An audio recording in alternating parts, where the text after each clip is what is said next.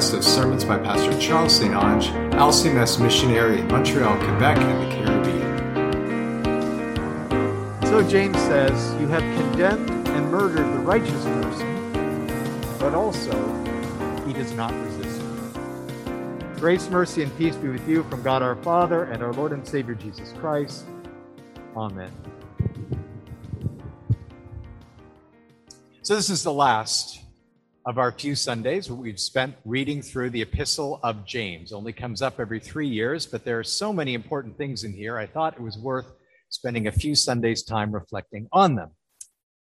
Way back a few Sundays ago, we started with James warning us about partiality, how we use our eyes. If you really fulfill the royal law according to the scripture, James said, you shall love your neighbor as yourself, you are doing well. But if you show partiality, you are committing sin and are convicted by the law as transgressors.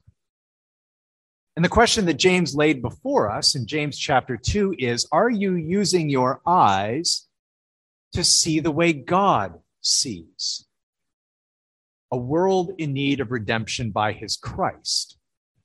Or are we too busy, as Jesus warned us not to do in the Sermon on the Mount, figuring out who is good and who is bad, who is worthy of judgment and who is going to escape judgment, who's going to heaven and who's going to hell, instead of simply telling them about the Christ and what he has accomplished for them. Then in John chapter or James chapter 3, James moved from our eyes to our tongue and warned us of what a great evil is contained in this muscle in our mouths and how we use this tongue both for good and for tremendous evil, sometimes within minutes, if not seconds, of each other. With it, we bless our Lord and Father, James said, and with it, we curse people who are made in the likeness of God. From the same mouth come blessing and cursing. My brothers and sisters, these things ought not to be so. And again, James is reflecting on his elder brother's words in the Sermon on the Mount when he warned us about how even those who are angry with their brother have murdered them, killed them with that muscle that sits between your upper palate and your lower teeth. And so James asked, Do we speak as God speaks? Calling us to repentance, warning us of the wrath that is to come, but also proclaiming his mercy and his grace and his forgiveness in Jesus. But that is the primary way we should be using our tongues. And then last week we moved from eyes to tongue all the way down into our hearts. James asked the question that even secular people are constantly asking themselves what causes quarrels and what causes fights among you? Why does it seem like we are always at each other's throat? Why is nation rising against nation and kingdom against kingdom, neighbor against neighbor, even? Is it not this, James writes, that your passions are at war within you, in your own heart? We want and we want and we want and we want, and we will kill others or even ourselves through work to try and get it. But now, in this last chapter of his epistle, as James has dealt with eyes and tongue and heart, he comes full circle, comes right back to these eyes in our head and what they see. And do we see as God wants us to see? Or do we only see from a human worldly perspective so that really we'd be better off ripping out our eyes and not seeing it all at all? As Jesus talks about in the gospel. How do we judge who has God's blessing in the world? Do we look at their power? Do we look at their wealth? Jesus warned people that accumulated wealth that wealth in this world doesn't last. Moth eats, rust destroys, thieves come in and take by force. James is simply reminding us of what Jesus said in the Sermon on the Mount. A warning to you, rich, that all these things you think make you valuable and important in the world will not survive your death.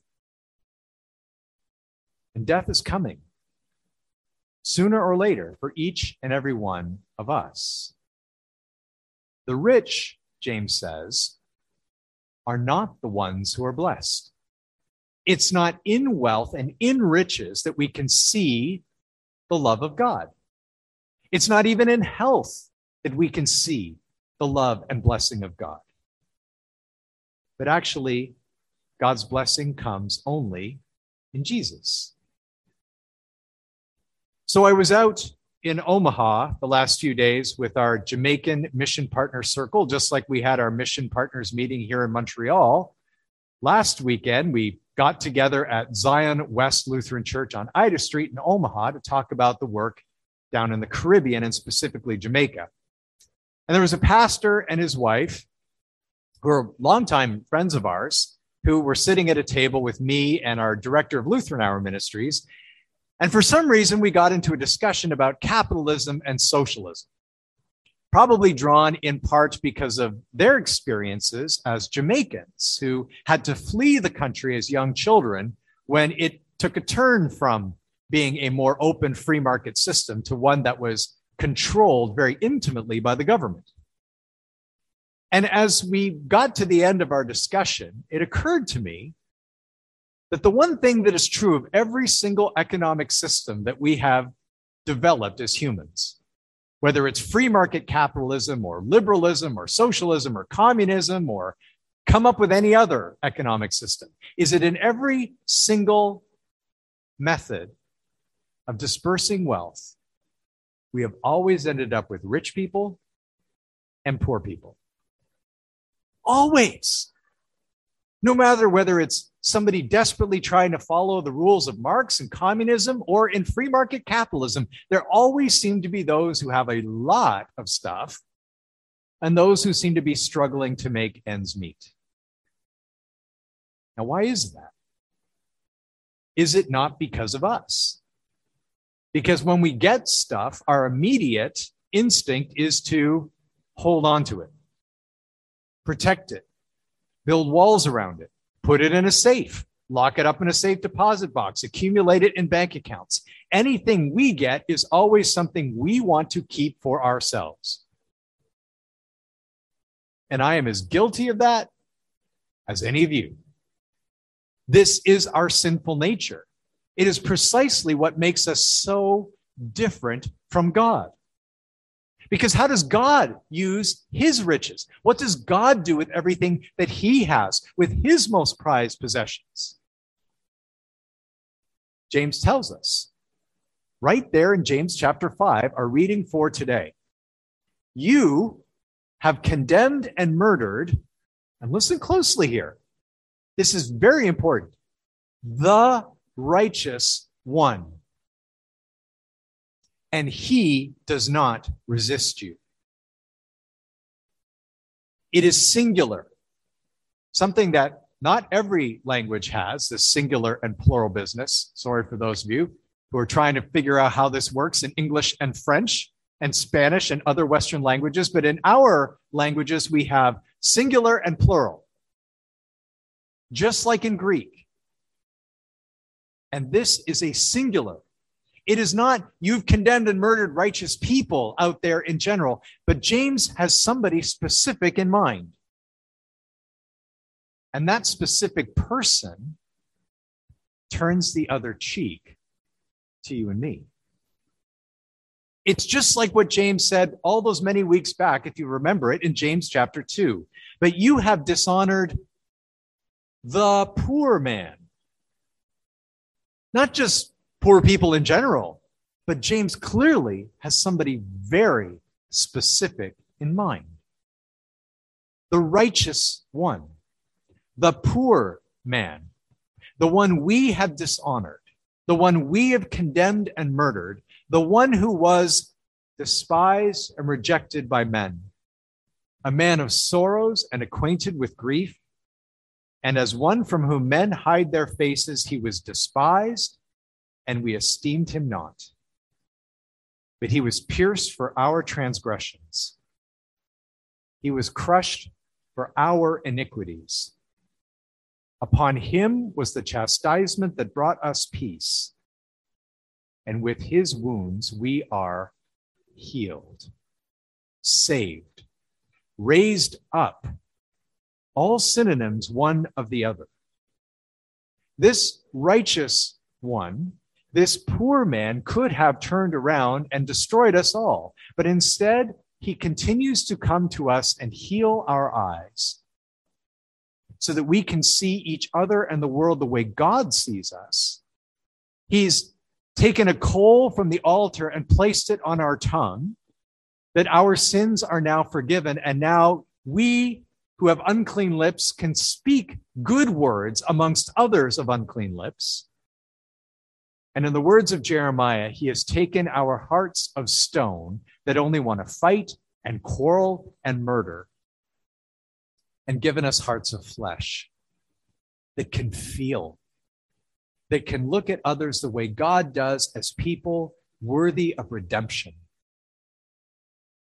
people to die for, literally, even death on a cross. So you and I, our eyes have been plucked out. Our hearts have been transplanted. Even our tongue has been rearranged. And it is continually happening to us over and over again by the Spirit breathed out over the lips of Jesus as he was dying.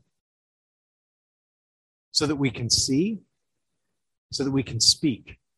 And perhaps most importantly of all, we can love. Not as the world loves, because the world loves in order to get, in order to accumulate, in order to amass for itself.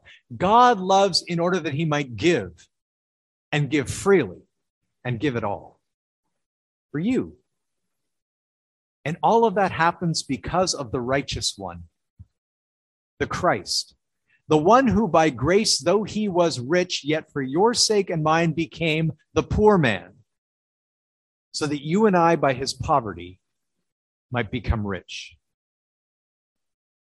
And so this circles back to that first question that I asked How do we see God's blessings in the world? How do we figure out on whom God's blessings rest? And so James has these verses that, that seem kind of disconnected, but they all flow together. Are any of you suffering? Well, clearly, if you're suffering, then God must really hate your guts, right? God wouldn't allow that to somebody that he loves. But James turns it all around and says, if you're suffering, do you know who you can bring your suffering to? Your Father, your Heavenly Father. And so pray. Lay it at His feet. Are any of you joyful? You've got songs to sing.